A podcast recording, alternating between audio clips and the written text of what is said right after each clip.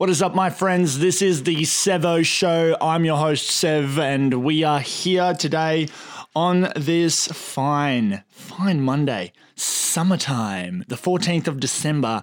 And uh, we have a guest on the show. His name is JT, uh, also named by the name underscore Hunter with three A's on the end and uh, he's uh, given me some. Um, he's asked me some questions. He's asked me a little bit about uh, uh first year placement at uni um, in the teaching world and how his placement was fucking horrible. And uh, he's also found passion in photography, so he sees an alignment in with uh, what I'm doing right now. So he wanted some wise words. I sent him to a uh, podcast back in February where I talked about the same similar thing and how to get through your teaching degree. So if you want to go check out that episode, it's called How to Get Through Your Teaching Degree. And uh, I talk with another man uh, about it. So he listened to it and he said uh, he really enjoyed it, absolutely loved everything about it, and it's given him a lot of takeaways, not only in regards to how uh, uh, he's going about his teaching degree, but also resonated with the message of not giving up. And at the end, about finding your obsession. Um, he'd love to, you know, give us a call. And uh, here he comes. We're going to get him, uh, ring him up right now and see how he goes and uh, discuss some things further. So stay tuned. We've got JT on the line.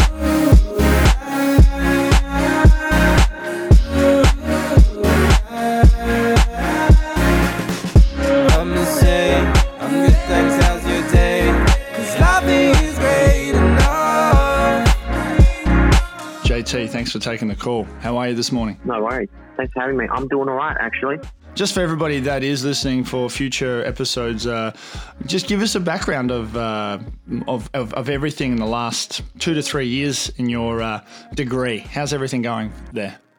Well, um, actually, I've just completed my uh, first year of my degree. So I, with the University of Adelaide, I'm doing a Bachelor of Teaching and a Bachelor of Arts with a major in psychology and a minor in Japanese. I've done one 10 day active observation placement, um, which was an interesting experience.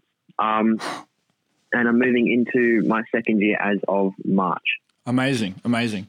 Okay, and just just to save yourself uh, for when you are telling the stories, obviously try not to mention any schools or any names, just in case it no. may uh, uh, hinder you later on in your career. In case someone. Um, you know, just 100%. just just my advice because I avoided that as well, and uh, it was a smart decision.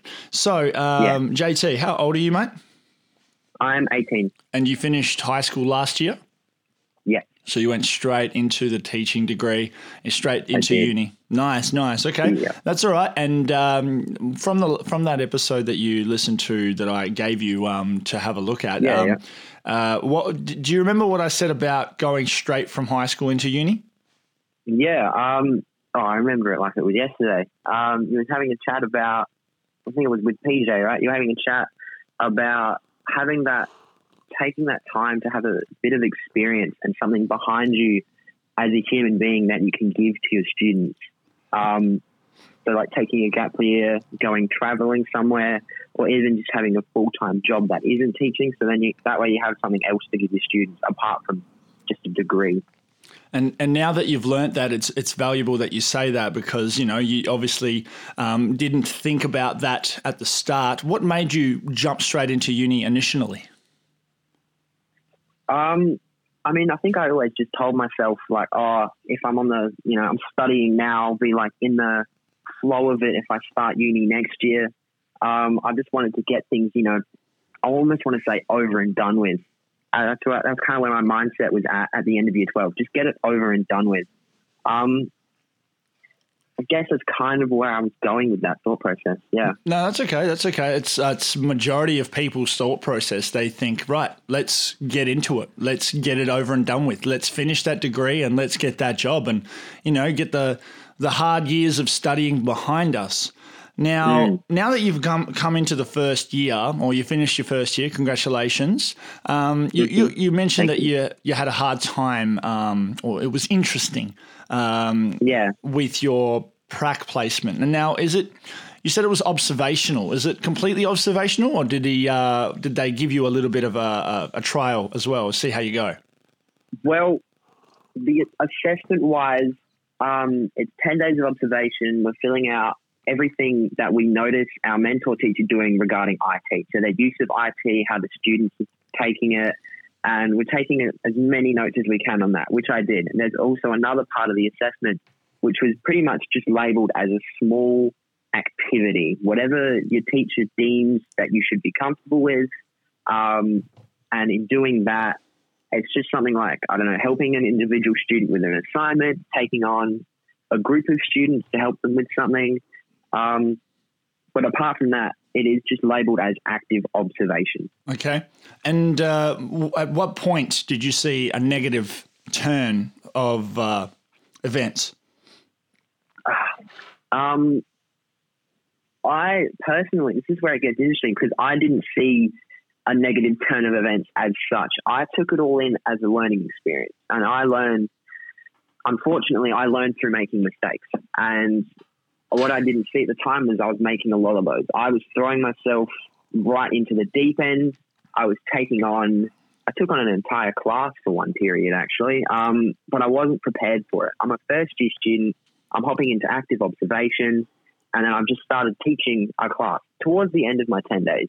But I was thrown in front. I hadn't learned lesson planning yet. I hadn't done that in university yet. So I was throwing together a PowerPoint with what I knew of the basics of Apple applications. Um, I delivered a presentation, really rushed to the students, uh, and that was that was where the train wreck kind of began. I just noticed that students weren't engaging; they were still on their iPads. But in making those mistakes, my mentor teacher he put me aside towards the end, and he was like, "All right, so you did this, this, this, and this wrong," and I was like, "Okay, that's fair." But what I took from that wasn't you did poorly, but you found where your weaknesses are, and you found where the learning can happen from here. And that's why, on one hand, my placement didn't make me feel the best, but I know that I'll feel better once I've learned from those mistakes. Okay. And uh, did it get any worse than that? I unfortunately failed my placement. Okay. Um, wasn't prepared. In my opinion, I wasn't prepared. Um, and so I'm going to have to restart that one again. But it, again, it's just part of the learning process. Okay. And then has that hindered your uh, perception on wanting to become a teacher? Oh, 100%. I, during my 10 days, I was coming home every day pumping my fist. And I was like, this is it. I know this is what I want to do. I want to be a teacher. But I get this email saying that I failed and I need to repeat my um, I need to repeat my placement. I was I just threw myself into a crisis. I was overthinking everything. I started thinking about a career change just at the drop of a hat. I I didn't know what path I wanted to put myself on, and that took a good while to adjust to. And listening to your podcast to kind of refocus myself and keep myself pushed.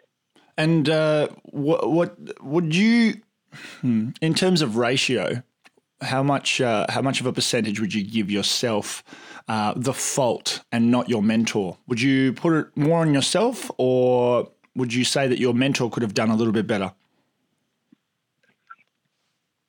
I I think my mentor did what he needed to do. I think a lot of it was my fault, but there's also a bit of it that I just wasn't prepared enough. I was thrown in the deep end a little bit more than I could have.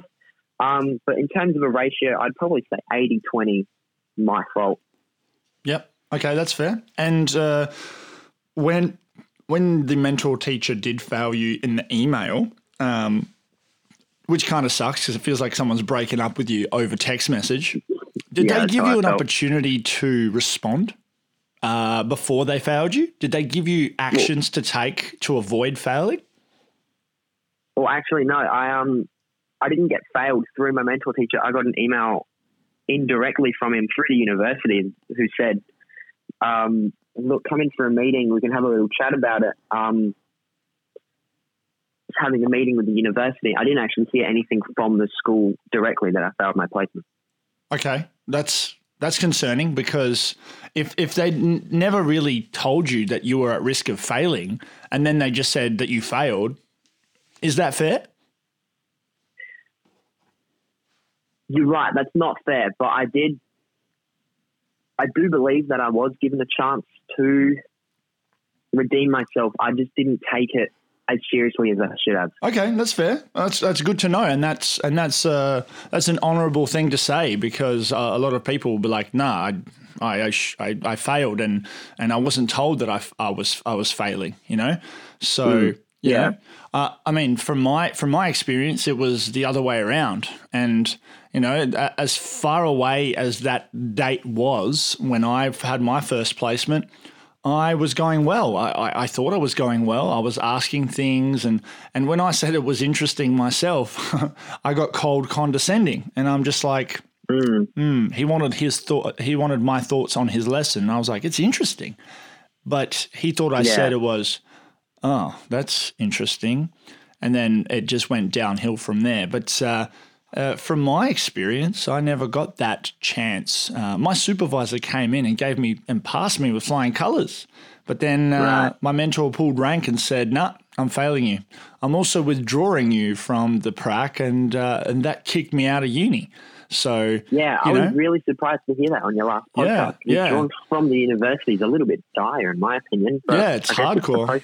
Yeah, so mm. you know, not only did I pass from the supervisor, fortunately, I managed to find a, a, loophole with the system that they now have changed. But because my supervisor passed me, I was able to overturn it three months later and reinstate my position at the uni, which was a very traumatic experience. And uh, to mm, this day, I, I still it still kind of affects me in terms of walking on eggshells and and when uh, when a deputy or a principal wants to have a word, you're just like, oh shit, here it is. This is my last day. Yeah. you know, yeah. and that's it's not good. But um, but yeah, going back to your scenario, I mean, if if he's given you uh, a chance to respond and to improve, then that's a little bit different. But however, um, and and also good on your university for um, offering prac in the first year at uni. Um, I was in my yeah. second semester in my second year. Imagine having to go through three semesters and then being told you're getting kicked out of uni, or almost yeah, two no two full years. You're halfway through and you're like, nah, you're done. So hard to think about. You know, so you know, th- mm. there's always worst case scenarios, and I'm not saying you know, look at me and and uh, I've had it worse. Yours isn't that bad. It's perspective, you know. Um, mm. So look at your scenario, and again, take it take it with a grain of salt, and make it make it yours. So um, you know, repeat it, and if you feel like you you, you don't want to do it anymore, um, then it, it, will it will tell the story. You know, it, you have a decision to make next year um, whether to repeat that uh, prac, which is going to be a little bit of a kick in your ego, uh, especially mm. with your with your current uh, year group that you started with is going to go ahead. Um, that's going to suck. But at the same time, it's like it's the, everything happens for a reason, right? So that's yeah. that's how I take it. How I took my failures and I always take them again very positively. Uh, the my first mentor teacher was a piece of shit, um, probably one of the worst people I've kind of worked with ever. Um, obviously, right. the severity of my situation, but years later, I you know, I would I would meet up with him. I haven't met up with him yet, and, I don't think it, will happen. But years later, if I met up with him, I'd shake his hand and be like, "Hey, man, thanks so much for being such a dick." And yeah. you know you know, telling me that I'm not an educator, this career is not for me, and I should, you know, think about other other opportunities. You know, the thing is though, he, he wasn't he wasn't entirely wrong. I've resigned from my job, from a permanent job, a safe permanent government job that I got given to me uh, the first year out of uni. Not many people get right. their permanency first year out of uni, and then I still resigned just quickly, how long did you have that job for? Uh, well, I went, so I graduated 2017. I started doing relief right. uh, all the way through 2018. And then at the end of 2018, term four, I got my permanency at the school. So I did a full year right. last year there. And then I decided to, I wanted to take 12 months off this year to pursue my photography to give it a go. Like ah, a, like, okay. Yeah, like a sabbatical. And then COVID hit. So I decided to revert back uh, just a little bit to keep the cash flow up to stay in the school system. Yep. And, and that was a it was a good idea, but at the same time, I could have gotten JobKeeper anyway. Um, but I did mm. learn I did learn a few things this year being at school and having um, staying there. So that was that was okay. But uh, in terms of um, in terms of coming back, it was purely strategical um, I didn't really gain anything out of actually teaching apart from um, you know interacting with the kids and, and, and seeing how they're what they're thinking and, and, and, and how they're going. But the education system's out of date. That's the bottom line. And uh, it yeah. made me realize it more and more. But going back to my mentor teacher back there, um, yeah. it, it made me it made me realize what I don't want to be like the type of teacher I don't want to be. And uh, I don't know if you've been following my other content for a while. You, I, I, I get told, and I know myself. It sounds a bit arrogant, but uh, I know myself that I'm different, and I always do things differently. No matter what it is I'm doing, it's always different, yeah. and and that's been my kind of life in a nutshell. And you know, in a profession like this, there's uh, there's very little room to give, even though they say be innovative, be different, try new things. At the end of the day, they still need to pull in numbers for their their results. That's it.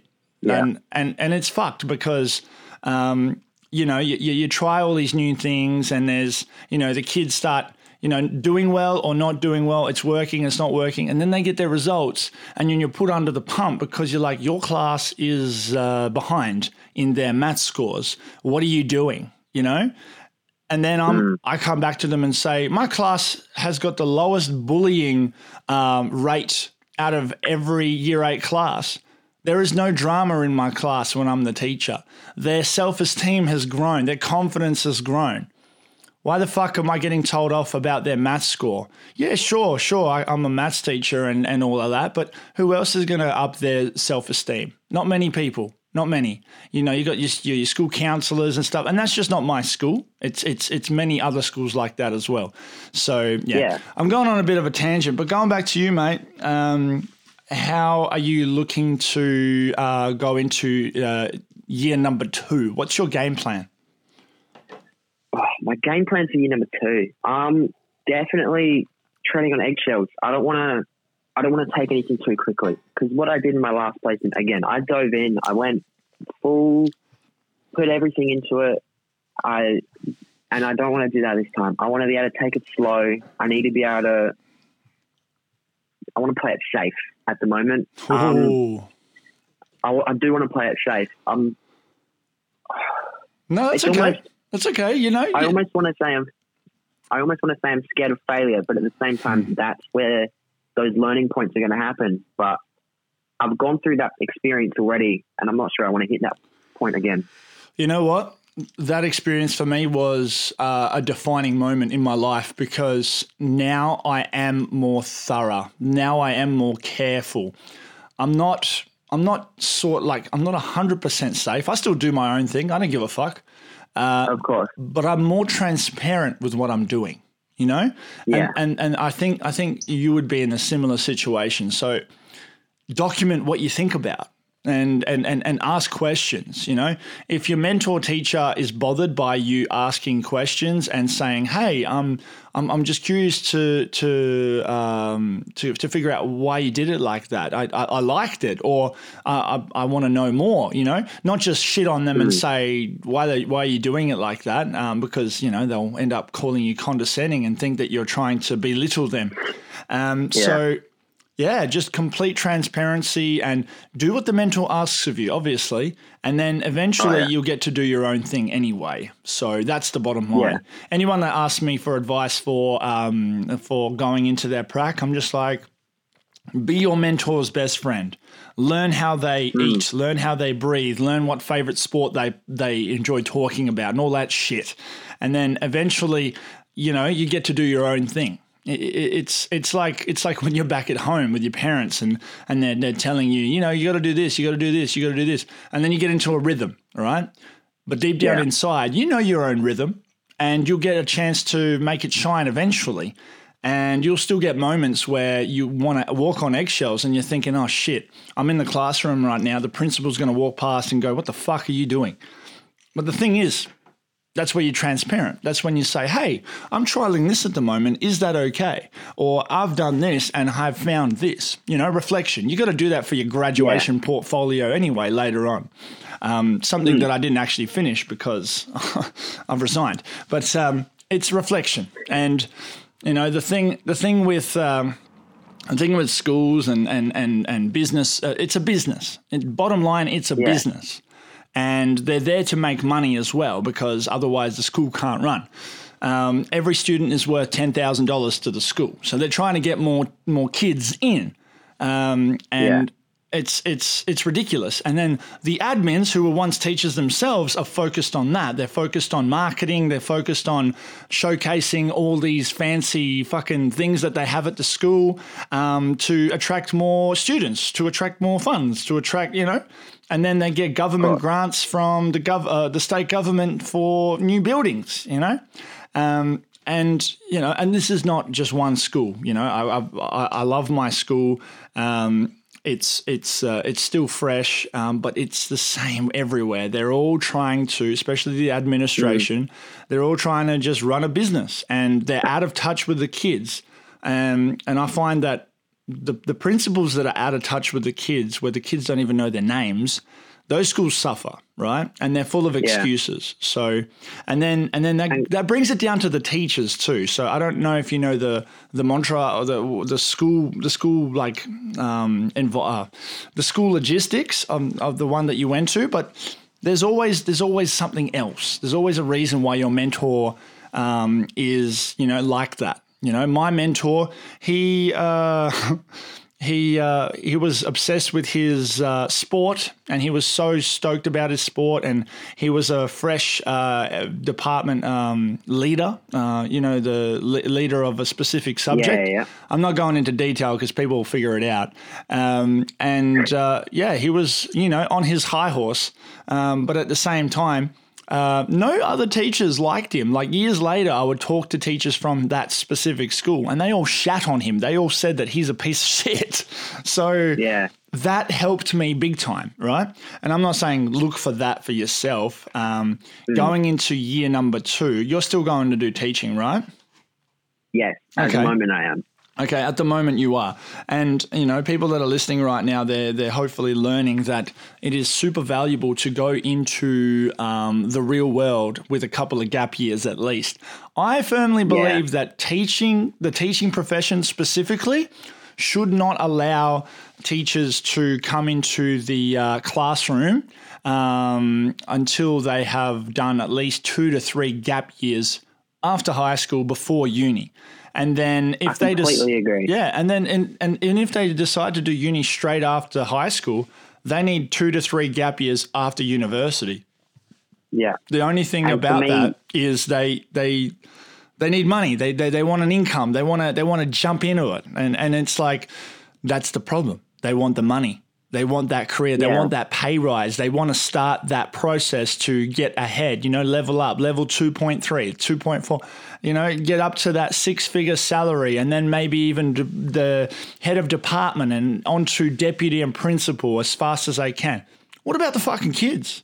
What do they get out of it? You know, they get they get a regurgitated curriculum that's out of date and uh, a school system that's pushing them to be safe their whole fucking life.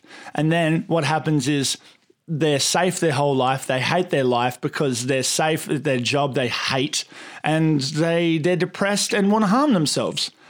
What the fuck? Yeah. And I'm not saying that starting at you know this is the problem itself, but it's not helping either. We need teachers that come in with life experience, a little bit of grit, a little bit of analogy that they can say, "Hey, we are." You know, I'm here, I've done it like this. Oh, you're having a bad day? Well, let's talk about it. Not, shit, you're having a bad day, head off to student services or go sit out, uh, take five minutes um, while I r- teach the rest of the class because the teachers don't have time, you know? I completely um, understand that. The pastoral care. Most people don't know what pastoral care is because they're like, what? Are you telling me that I have to actually empathize with the kid when they're having a bad day? Are you telling me that they're not doing the work because they're actually having a bad day outside of school because of some issues? And that they're not learning, and it's not because of me, but it's because of something external. And I didn't fucking learn that at university. I didn't learn that myself. I had a cruisy life. I went straight from high school, obviously did well, went straight into university, obviously did well, and now I've got a job. Life's cruisy for me. I don't fucking know how these kids feel. You know what I mean? So that Yeah. that's the bottom line, man. So as an 18 year old as well, a lot of kids, and this is from my observations, they do not respect young teachers because they're like, what the fuck do you know? And you know what, man? Oh, yeah, I figured that out. They're right. Yeah. Absolutely right. What the fuck do you know? You know, you just went to uni and learnt how to regurgitate what they teach you. It's like Chinese whispers. You know what I mean? So Yeah, I totally get what you mean. on your on your holidays now, the best thing you can do is self-educate, you know, go again and, you know, if the teaching for to the teaching thing is for you, then great, give it a go. And this is for everybody listening, whatever career it is, make sure that you get, you give it your best shot and reflect. If you fail, then you adjust. If you don't want to adjust, you're not lazy, you're not giving up, it's just not for you. So make that decision, right? For me, I went all the way and got to the bottom line. I was was like, yep, sweet, I'd made it. But it still wasn't for me long term because the, you know, all this other shit that I don't agree with. And you don't get taught that at uni. They wouldn't tell you that the curriculum is out of date. Why would they? You know, that that open-minded. Anyway, um, I want to move on though. I want to move on. Is there any other questions you had specifically for the um, the teaching side of things? Nah, not not really any questions. No, I just Okay. felt like the whole school to school looking exactly the same, teaching exactly the same, regurgitating exactly the same. I 100% understand. And I guess Yeah. part of why I wanted to be a teacher was to absolutely demolish that. Yeah, yeah. I mean, I- I think I think anybody that wants to be a teacher that that is genuinely born to be a teacher can do it. Um, but there are people out there. It's like you want to be in the NBA. You're five foot two, unless you have hops and you actually work for it. Like I don't remember how tall Nate Robertson was, or um, the little guy. Um, I think he was like five foot three, five foot four, and he ended up being well. But that's like an extreme case if you're not that extreme case, go find something else to do. That's and that's what people don't speak enough of because they're scared. They don't want to be like, "No, man, you gave it a go. Go do something else." It's like, "Nah, give it a go. Keep going, mate. You can do it. Keep trying. Keep trying. Keep trying." It's like coming eighth place in a fucking running race and saying, "Oh, you did well, man. You did well. You, you go again. Go again. You come eighth, mate. You fucking suck." You know. No offense, Yeah. but there's no eighth place trophies in this world, and and we're glorifying that shit. We're not. We're, we're demonizing failure. You know, failure's good. Failure's good. It's like okay, you came eighth place.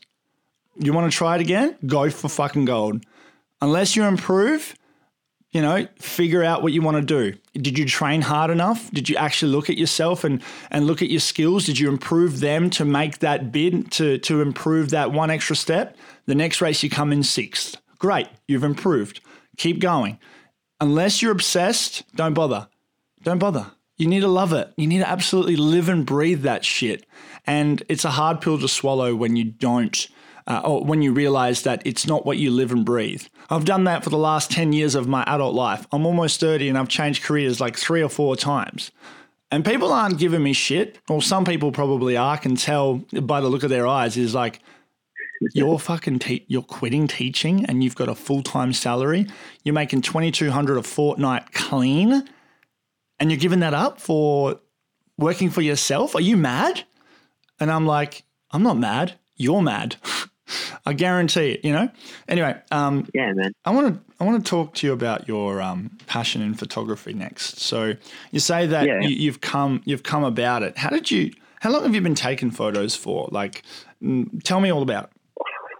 All right. So this will rack my brain a bit, but I started drone photography at the end of 2018, I believe. I got my first drone. I was very excited to take photos with that, and I absolutely loved it. I've got some hanging on my wall at the moment, but they're not my best work because I started learning. Anyway, at the end of 2019, I got my first little video camera, and I took that when I went to schoolies after I graduated. I went to Melbourne for a holiday, a very brief one. Then I went to Japan on a two week exchange, and I took my camera everywhere with me. I was filming absolutely everything. I got home, I edited it all together into videos, and I was putting out these videos on Instagram that I absolutely loved. Nice. Then about halfway through this year, maybe at the start of this year, I found my mum's old camera, probably Mm. older than my youngest cousin, and I started taking photos with that. And I know absolutely nothing about it. I knew absolutely nothing about it at the time. And with each photo shoot that I'm doing, every time I went outside, I'm slowly learning about everything. And the more that I put something up, maybe I don't like it being up there on my page anymore, and I'll take it down and I'll look at it. I'll look at its engagement. I'll look at the colors and whatnot. I only just learned how to use Lightroom six months ago. That's a big tool. Um, and I'm looking at all these photos, and I'm starting to become more and more proud of myself. Nice. And that's why, as soon More as my proud of didn't yourself. go well, Keyword. Yeah. Keyword. That's it. That's the one. I'm going to clip this. Proud of yourself. Becoming more proud of yourself. That's that's the fucking title right there. Bang. Becoming more proud it. of yourself is the most important thing that you can do in your life because that's self-esteem. Bang. Yeah. That's that's what you need to do. That's what you that's what you you've got. You've got it. You've got it. That's Yeah. that's amazing. Building your love it. And self esteem is the single best thing that you can do in your life because after that, you're no longer walking on uh, eggshells. You're confident as fuck. You've done your drone stuff. You've hung up your first um, uh, amateur photo on the wall. Keep that. Don't ever throw that away. That's that's that's your baseline. That was your very first baseline. You're going to go from there. Have you have you um, uh, by any chance gone all the way down on my Instagram and had a look at my first few photos? I think I, I think I tried, but I don't remember them. That's okay. That's all right.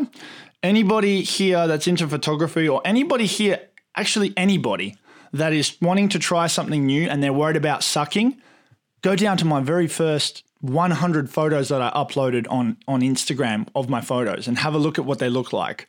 I mean, you know, I love them to bits, but they're very they're very new. They're very they're very amateur. They're very beginner. Um, you know, Yeah. some say, "Oh no, they're they're great." I'm like, "Fantastic, thank you." But you know, when you're starting out and you're and people think you're great from the beginning and you love it, then hey, that maybe is for you. Did anyone tell you that that that first photo- photograph, that drone shot that you mounted on your wall is great?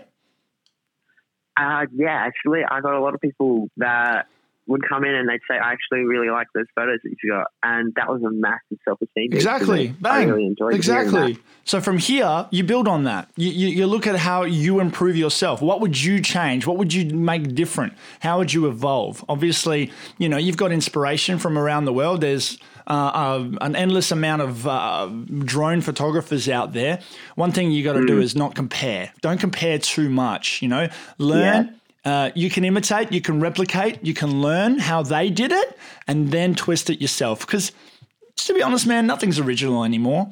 And but the but the big thing is, and this this can tie back into the curriculum. The big thing is, it's okay to replicate and imitate, as long as you see it for yourself and how you can improve it in your own way, because that's your style. That's you developing your style. Same with teaching. Yeah. You know, you go to uni, you learn the theory, you learn the practical, you learn how to regurgitate that to the other kids, and then you do it yourself. Now, here comes here comes uh we're going to come back to the teaching side for a sec. Most practitioners I've ever worked with, they want you to do it how they do it because they think that's how you do it. Which is fair enough, you know, they they're, they're getting paid to to mentor someone and if, if you do it in a different way, they're, they're, scared that, that people will come back to them and say, This is your student. Why the fuck are they doing it like this? And they'll be like, I didn't teach them like that. That's why. That's that's it's fear. It's fear. You know? And and then you go you go ask a, a photographer, you're like, oh hey, uh, can you give me some tips on this uh, photograph? You know, it's good to get some feedback, but it's hard to find the right people that'll give you that feedback because most people aren't teachers. You know, asking a photographer for feedback, if they're not educators themselves, they're just going to compare their work to yours and they'll just be like, oh, uh, I would do it like this, like this, like this, you know, just straight up, Yeah. bang, you suck. You know, there are examples that it's not the case. Um, but when, when people ask me about f- photographs and if their photographs are any good, I say to them, I like this about it. This could improve. And also, this is a nice way that you did this as well. Compliment sandwich, right? Yeah. But sometimes it's very hard to bullshit as well because some kids, uh, you know, they literally saw my Instagram and they picked up the camera for the first time. But I'm straight up with them. There's no eighth place trophies with me either. I say to them, "Nice, you've you've started you taking your photos. Great. You need to practice every day." And that's not a kick in the teeth saying you suck, don't bother. It's practice more every day. How do you get into photography, Sev? You go take photos every day. You go back to my first 100 photos, you can see that I took a photo every day. And at times I stopped, you know, it wasn't for me. There was a time in 2014 I didn't take a photo for six months because I was doing other things. I was focusing on uni, footy, other shit. And then I picked it back up again. So there's a time and a place, right? And that's for everything. Just because you don't think you might not be a teacher right now doesn't mean you can't be a teacher later. What's the worst subject that you studied at school that you absolutely hated? Oh, math. Math, right? In year 8, 9, and 10, I fucking hated math as well. I ended up becoming a hmm. maths teacher. Case in point. Right? Incredible. Exactly, exactly. And and I loved it. I fuck, I love I love problem solving. I love teaching the kids to problem solve. The only thing I don't love is force force feeding them stuff that they're no longer interested in. And I said to them, I was like, "Hey, give me senior school kids where they're actually invested in it and I can adjust it to life skills like business and tax and all that stuff." With middle Yeah. school, with middle school, it's different, but again, it's a little bit of a tangent again. Going back to the photography, man, your drone stuff, you keep doing that. You keep developing that mm. skill, developing that love, and with your video camera as well. Start working on some new projects. Start experimenting. Start start doing some random stuff you've never done before, and expect people to be like, "What the fuck's this?" Because it's fine. It's you learning, right? The Yeah. best thing about it though is you get to do it yourself and reflect on yourself, and that's great. That's great because eventually you're gonna hit. You're gonna someone's gonna come across you and saying, "Hey." I like the way you took the photos uh, of those aerial shots. Uh, I've got a company um, down south that um, that we, we need a we need a drone pilot um, to do some um, photo- photography for us. Are you interested? What are your rates? And that's how it starts. That's how it starts. Right. So, uh, as your game plan right now, I don't know what it is, but uh, focus on what you are living and breathing, what you're thinking about right now. You know, and that's what I did with my photography stuff. I, um, I don't know if you know this, but February, March last year, I decided to go to the city with my camera and take some photos, just some street photography on a Friday night. And Yeah. I didn't have that many um, people following me at the time. Um, Instagram highlights or the stories was still relatively new. Um, but I, I, I networked with some people and, you know, I, I opened up and said, you know what, I'm going to start doing highlights. It's fun. You know, I'm just going to be like, you know, be my own show, uh, my host of my own show, uh, even if I've got two people fucking watching me. Next Yeah. minute, people started messaging me saying, "Hey, can I tag along?" And I'm like, "Yeah, sure." And then Sev's Tours was invented, was created. I got to a Yeah. point where every day after school, I would get home, grab my camera, and head to the city to meet up with someone I've never met before and take photos. It was the fucking best, man. I did that for a month Yeah. straight. And then next minute, I hosted my fourth meetup and we had 120 people rock up to take photos. Sounds like so much fun. Yeah, in the space of a few months, just get out there and do your thing. And you know how kids, uh, when you're younger and you get into high school, you're like, oh shit, how am I going to survive high school? How do I make friends? It's the same way that I did it. It's just putting yourself out there and doing what you love, and people will come and be like, I like this guy and what he's doing. I'm going to follow him and I'm, I'm going to hang out with him and reach out to him and say, hey, let's collab, let's do something together Next minute, I built a massive network of photographers and creators that I still talk to this very day. Um, some of my best mates I only met last year because I put myself out there and did what I loved, and people leaned on me and and wanted to join in. You know, Yeah. you can say pioneer, you can say leader, and all that shit, but I'm just doing me, man. I'm just doing me. And uh, now there are people around me that want to do the same thing with me. I've got the confidence. I've got the self esteem. I don't give a fuck if, if everybody stops watching me because I'm still going to do my thing. I don't give a fuck, you know? Yeah. So that's what you do, man. Do your drone thing. Have a go at uni if you need to. It's okay to stop. It's okay to put it on uh, hiatus, um, defer it. You know, defer it. You can defer it up to 10 years. Come back later if you're ready. I didn't start uni until Yeah. I was 24. I had the best fucking time after 18. I did so many different jobs, you know? So that's that's my that's my like big ultimate advice to you to anyone is allow yourself to have a break and find out what it actually is that you want to do. And that's where the that's where the gap years come in. People that don't take gap years don't actually realize what they want to do. And the thing is, by the time they get into that safe career, they uh, find that passion that they want to do. They end up Yeah. they end up taking it as a hobby and they do it as a hobby, but they want to do it more and more and more, but they can't because they don't have enough, enough time. They've met the love of their mm. life, they've had children, they have a, they've got a mortgage and they're in debt. All of a sudden, that that that passion, that ambition, that that hobby is really craving them, but they have very very little time to do it because they're they're stuck in that job, that job that is no longer satisfying that they were too quickly to jump into, and now they're fucking they're depressed. This happens to so many people, and it's fucked. Then they get to 80, 90 years of age, and they look back and they're like, life's just passed me by man, I've got kids, I've got grandkids, but man, I regret not doing everything that I wanted to do because I just wanted to play it safe. You go in, into an old people's home, you go into an, uh, a nursery, nursery, nursing home. you go into a nursing home Yeah, yeah. and you talk to the old people. You ask them questions. You ask them, how was your life? What, what would you have done again? Like, talk to them and, and, and you will see like I've, I've done this. I've, I've actually done this and, and they were, I mean, not everyone, you know, and some people may not be true to themselves. Some people may be like, I fucking lived a, um, an amazing life. I loved it.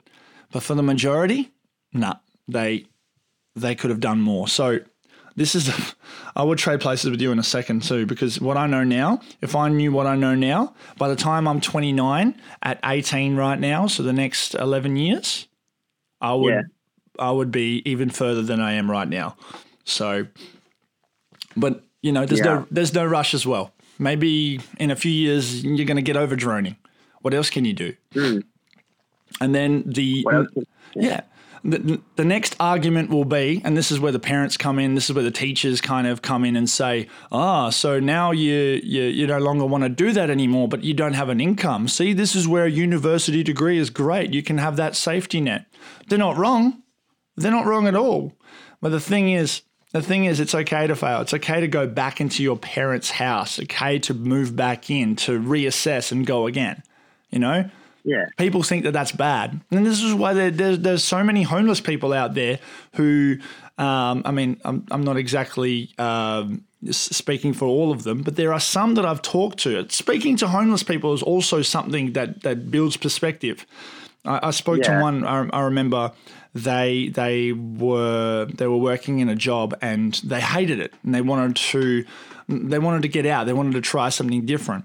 Um, but because they lost their job and they couldn't find any money I say to them what about your parents? And they're like oh my parents think I'm a failure. I'm a loser. You know?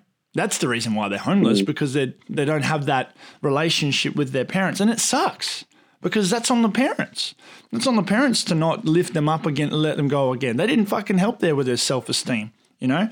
So, yeah. Yeah. But I can go in every different single way. But for you, I imagine you have a good relationship with your parents, yeah?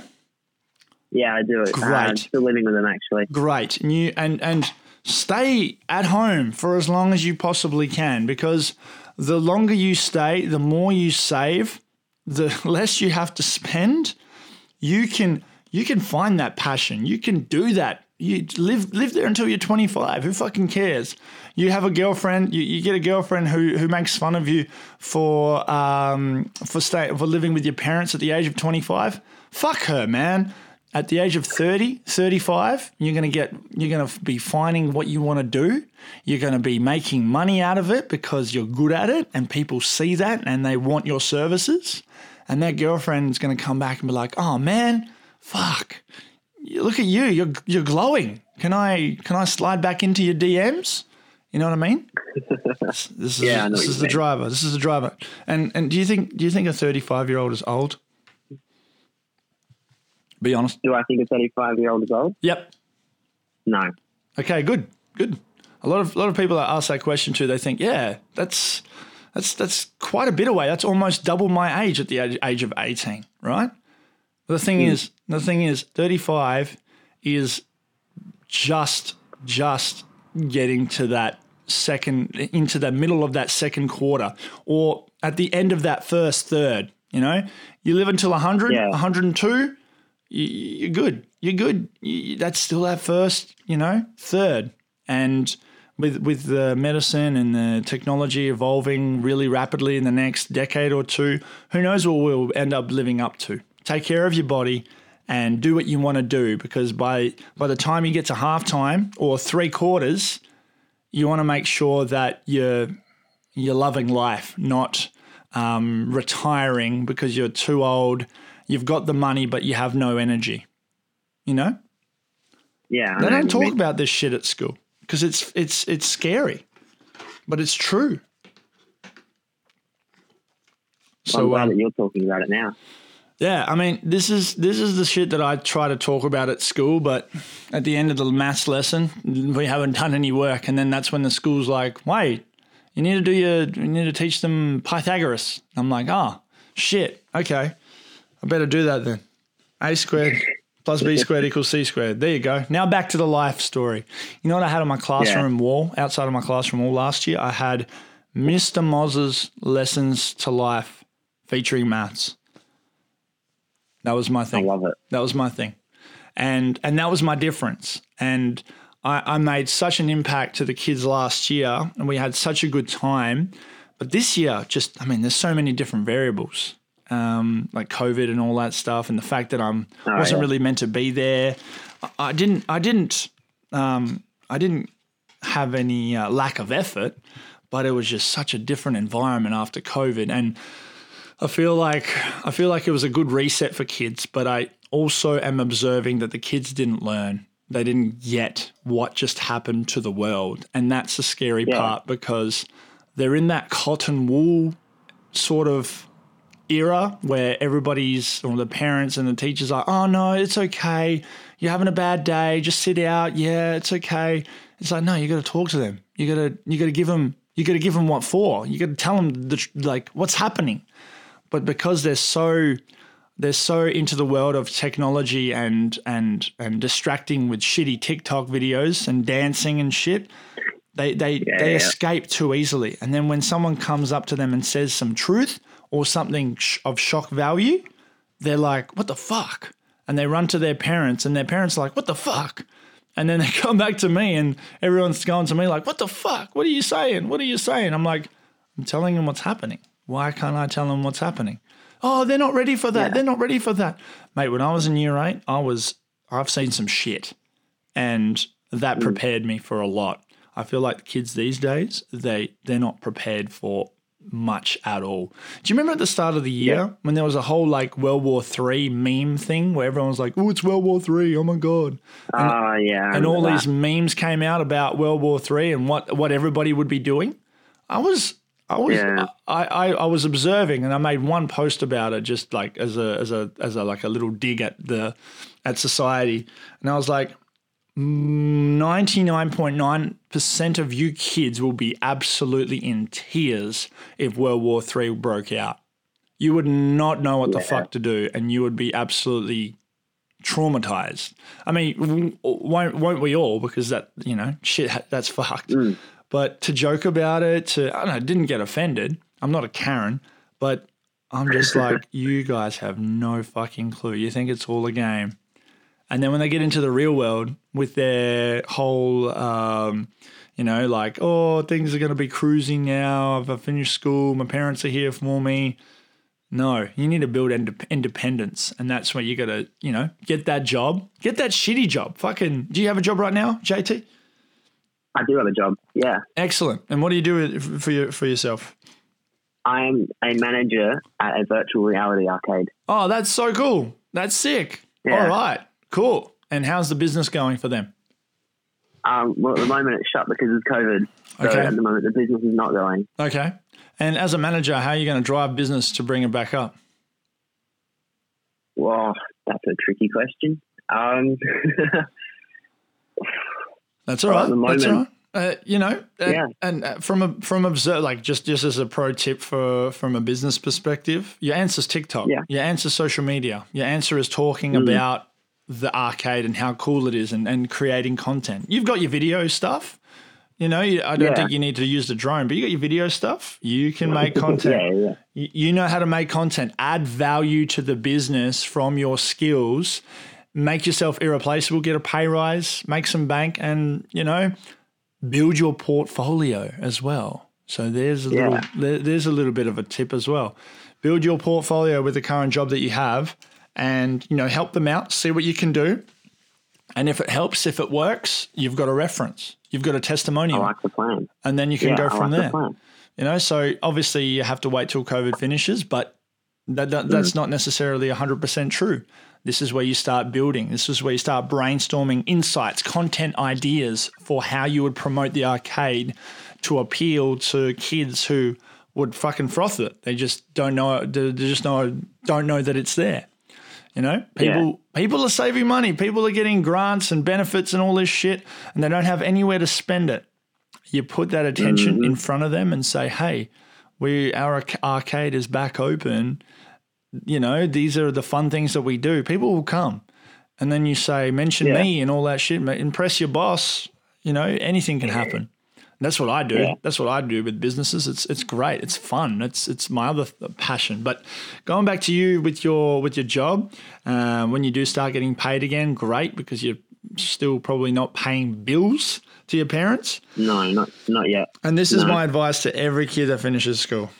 Go and make sure every paycheck you get, you put away 51% into the bank. Now, I don't want to get too into detail because we'll be here all day, but uh, start learning about index funds, start learning about shares, you know, the, the top five, 200 businesses and how you can invest in all of them at the same time. Because historically, all of those index funds have done positive, even during Yeah. shit times. Okay. Don't just put it in the bank because it'll be eaten up by inflation. But 51% more than what you spend. You know, I, I go 80 20. I'm, I'm a bit more hardcore. 80% of the money that I make, I put away. And the 20% I invest in spending, spending in myself and investing in myself. So if you do that, and, and I think it was if you put away $300 every month for the next eight years into a compound interest sort of shares sort of thing, again, not going mm. into detail, you're going to be pretty fucking well off by the time you're 30 and that will give Yeah. you that will give you more freedom to do anything that you want to do. You know the people are like you, you win lottery and then you're like sweet i don't have to worry about making ends meet. I'm just going to do whatever i want. Yeah. kind of like that but you have a journey to get there and do it yourself. It's more gangster being able to be financially free off your own back than winning the lottery. That's why I don't buy a ticket Yeah. anymore. I don't want to. I don't want to uh, steal the journey away from myself. So save that cash, bro. Save that cash and invest invest in your business. Invest in your little drone hobby and your videography, self-education. You don't have to pay $90 of a shitty Facebook ad that teaches you all the filmography and videography. Teach yourself. Yeah. Find shit on YouTube. There's heaps of stuff on there. And, you know, hmm. there's enough information on the internet to learn anything and then you bring it into the practical world and you'll, you'll do it. So yeah, um, I think I think I've talked so much more, and I apologize because I'm a This is my um, this is my my rant thing. But I, I hope you've you've you've gotten a bit of out of this. Um, Oh, 100%. thank you. Do, do you have any specific questions before we go, so I can like help elaborate or anything like that? Um, no, I think you covered everything that I wanted to mention. Um, Excellent. Well, my original question was going to be, how long did it take for you to find your passion in photography? But clearly, there's been steps throughout that have kind of led you to where you are at the moment, which is kind of what I interpreted. Because Okay. at the moment, I'm I'm 18. Again, we said there's like a, an 11 year age difference here. But I have like three different paths that I want to pursue. I've got my teaching degree, which I'm pursuing. I've got photography, which I, I've kind of thrown into a hobby and a passion. And I've also been selling beanies for charity. And so, like, I've put all this pressure on myself of, oh, I have to start getting things done now. Everything has to be now, now, now. I've got three months off from uni. This is when I'm going to put my time into absolutely everything that I want to get done. But from our chat today, it sounds like i something that I have a hard time wrapping my head around is I have time. I'm able to put stuff aside and look at it in the future with a completely different mind space and completely different perspective. Yeah, that's and it, man. hopefully that perspective, oh, perspective will change once I go on that gap year and I defer my course for a bit and learn to live. That's it, man. That was always going to be the plan actually for this time of year, but COVID hit. So obviously I can't go around the world like I've always wanted. That's all right. That's okay. It's it happens for a reason, and and you and you'll find out in hindsight why that is. That's the beautiful part. As long as you're willing to self reflect and, and open your mind up and, and look, take a look at it from a different perspective, and you'll be like, oh shit, okay, I'm glad that actually happened because then this happened, and then that led me to this conversation with Sev, and then now I'm on the path of you know self fulfillment or whatever. But um, Yeah. But going back to your your question with you know having all these different things, it's good. It's good having multiple things because they connect each other. You see how I connected photography and teaching? Yeah. Yeah, same thing. Same same thing. Like I'm an educator for life. I'm, I'm a born teacher. I know that. My mum's a teacher. My grandma was a math, mathematician teacher. Um, family of engineers and mechanics. You know, we've got something. We've got something upstairs. But we were the we were the black sheep in our where we grew up. We were the we were the ones that were the kind of the leaders or the or the the, the call makers, the playmakers. And but we did it we, we did it with honor, honorable honorability. I don't know if that's the word. I'm not the best with English. Second language, my bad. That's all right. Do it. Do what you love. Do what you love, and and and take your time finding out what that is. With how long it took me to get into photography, you know what? They ask you when you when you're younger, what do you want to be when you grow up? It's the fucking dumbest question. It should be. It should be. What do you want to try when you grow up? Because what do you want to be when you grow up? Oh, that's powerful. sounds like a commitment. What do you want to be when you grow up, little boy? Oh shit, um, fuck, uh, I want to be a pilot. Right, go for it. Oh shit, I have to be a pilot now. My, my whole life is pilot. I'm eight years old. I watched uh, a a video about uh, airplanes the other day, and I just want to be a pilot. And then you get Yeah. to you get to you get to uh, the pilot school, and you're like, oh fuck, I'm six foot ten. I don't fit in a plane. Shit, my whole life was about to become a pilot. Now I don't know. I'm lost. I'm sad again. That's what happens, and that's not just that's just one example. Um, one of Yeah. one of the biggest questions, and I asked this question um, this year to to the year twelves that I um, taught in business class. I said to them, "What are you guys doing after school? What are you guys doing at uni?" And some of them are like, "I'm doing I'm doing um, engineering, or I'm doing um, I, I want to get into medical school." And I'm like, "That's awesome. That's great. That's fantastic. You've got something that you want to do." But then I asked them the hard question: Why? Why is actually the hard question.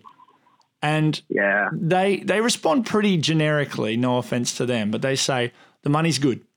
My parents want me to do it, Yeah. or my ATAR uh, predicted score is high enough for me to do that. Just because you got a ninety nine point six on your ATAR and the job pays well, and your parents want you to do it, doesn't mean you're going to love it, and that's the problem. It's like saying Yeah. it's like saying to that eight year old kid, What do you want to be when you grow up? Same with the year 12s. What do you want to do when you finish uni? No, it's what you want to try. Go fucking try everything. Taste test as much as you possibly can and just go from there. And once once you've taste tested enough and learnt what you don't want to do because you failed, which is good, you are closer to that point where you're just like, holy shit, this is what I want to do. This is me. And then, spoiler alert, five, ten years down the track, maybe you'll get over it. Maybe you've done enough of it. Maybe you've done what you've needed to do, or you're just no Yeah. longer interested. I wanted to be an AFL football player. I got up to the the highest level in state level football. I played in the WAFL for almost eight years. I really wanted to get into mm. AFL, but then I just lost my passion because I saw it from a different perspective, and I'm like, wait, do I really want to be sore in my 30s? Do I really want to, you know, push and and try to impress a, whole bunch of people and and you know generate more membership for these football clubs? Do I really want to fucking do that? Do I really want to risk injury and and, and you know a little bit be a little bit less of myself later on in, in the later years and be cripple and all that shit? No, I don't. That's that's not what I want. And I'm not saying that that's what happens to every football player, but for me, that's that's what I saw. And uh, as a as a driver for business, uh, for just a business, nah, that wasn't for me. I wanted to Yeah. I wanted to help people, and I wanted to help people at scale.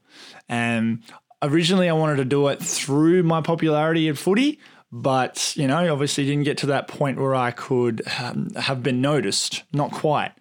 And then, and then, social media was the answer, and I'm just like, sweet, here I am helping someone. I'm doing it. I'm doing it right now, having this conversation. Now Yeah. to now to scale it, you know, and it's something that I feel that I can do for a long time.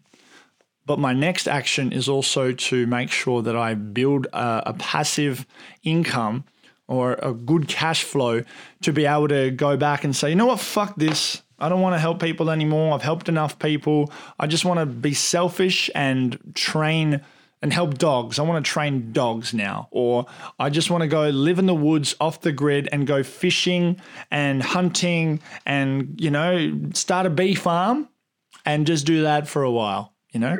Yeah. and that's fine. That happens. You know, you go through, people go through midlife crises. And this is what happens in a midlife crisis. You realize that you hate your job, but you're stuck and you don't know what to do. There's everything you can do. Uh, I feel like, I feel like 18 year olds, someone like yourself, can escape a whole lot of drama, a whole lot of trouble within yourself if you just go out there and say, Yeah, I'm going to take guitar lessons. Sounds like fun. Yeah, I'm going to learn Korean. Yeah. Sounds like fun. Yeah, I'm going to skydive and bungee jump. Sounds like fun. I'm just doing, I'm just uh, basing that list off of Yes Man. You ever watch Yes Man with Jim Carrey? I have not. That's a great movie. I, I recommend Yes Okay. Man by Jim Carrey. I also recommend Yes Shawshank Redemption. You ever seen Shawshank Redemption?